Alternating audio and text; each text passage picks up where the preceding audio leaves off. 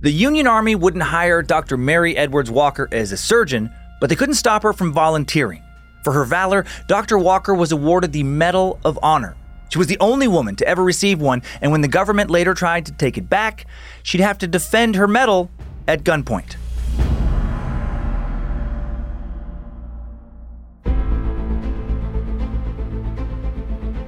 Hello, and welcome to Incredible Feats, a Spotify original from Parcast.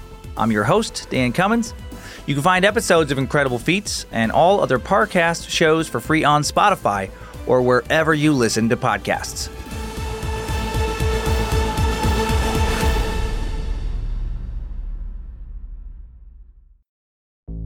There's no better feeling than a personal win, and the State Farm Personal Price Plan can help you do just that.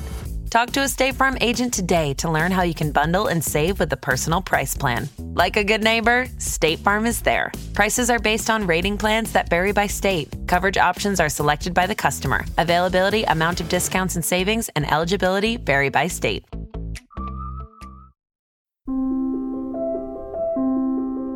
Mary Edwards Walker is raised by the 1830s equivalent of hippies. They let her wear pants, do farm work, even go to med school. In 1855, Mary's just the second American woman ever to graduate with an MD. She opens a private practice, but has trouble finding patients because she's a woman. And worse, she's wearing those pants. Pants! It's the talk of the town.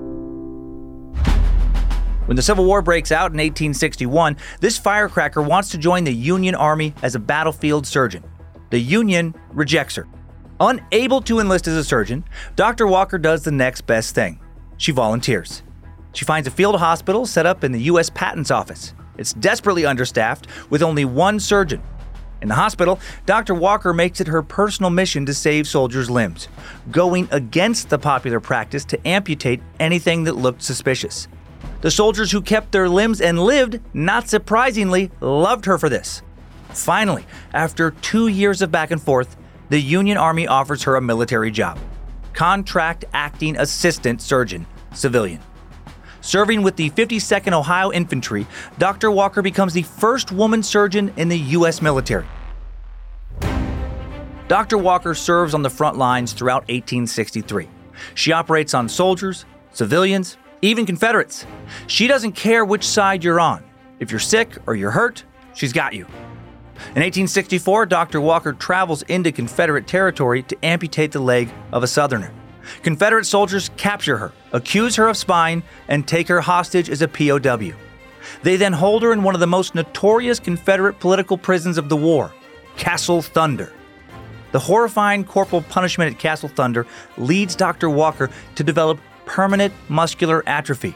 After four months in Castle Thunder, great band name, by the way, Dr. Walker gets some good news. She's going to be traded for a Confederate POW, a male surgeon, actually. Nice. Finally, the Union Army generals are acknowledging her value. Then, when the Civil War ends in 1865, the generals go even further, nominating Dr. Walker for a Medal of Honor. Her muscular atrophy means Dr. Walker has to give up her surgeon career so she then spends her later years fighting for women's suffrage.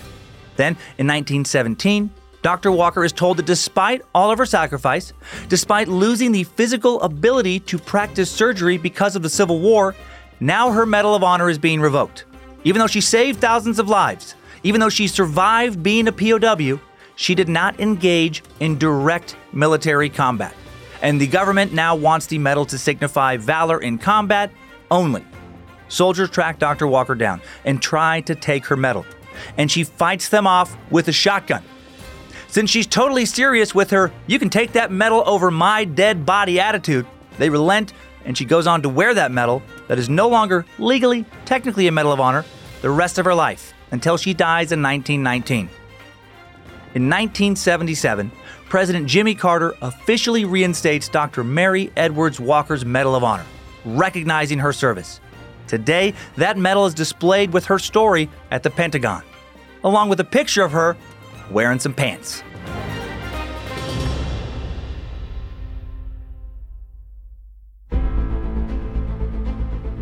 Thanks for tuning in to Incredible Feats.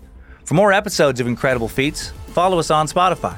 And for more shows like this, check out the other Parcast shows all available on Spotify or anywhere you listen to podcasts. For more on Dr. Mary Edwards Walker, check out the National Park Service website and military.com. They were incredibly helpful for this episode.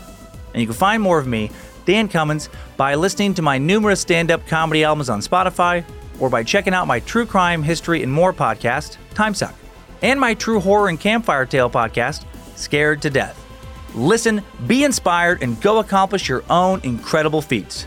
Come back for more incredibleness tomorrow.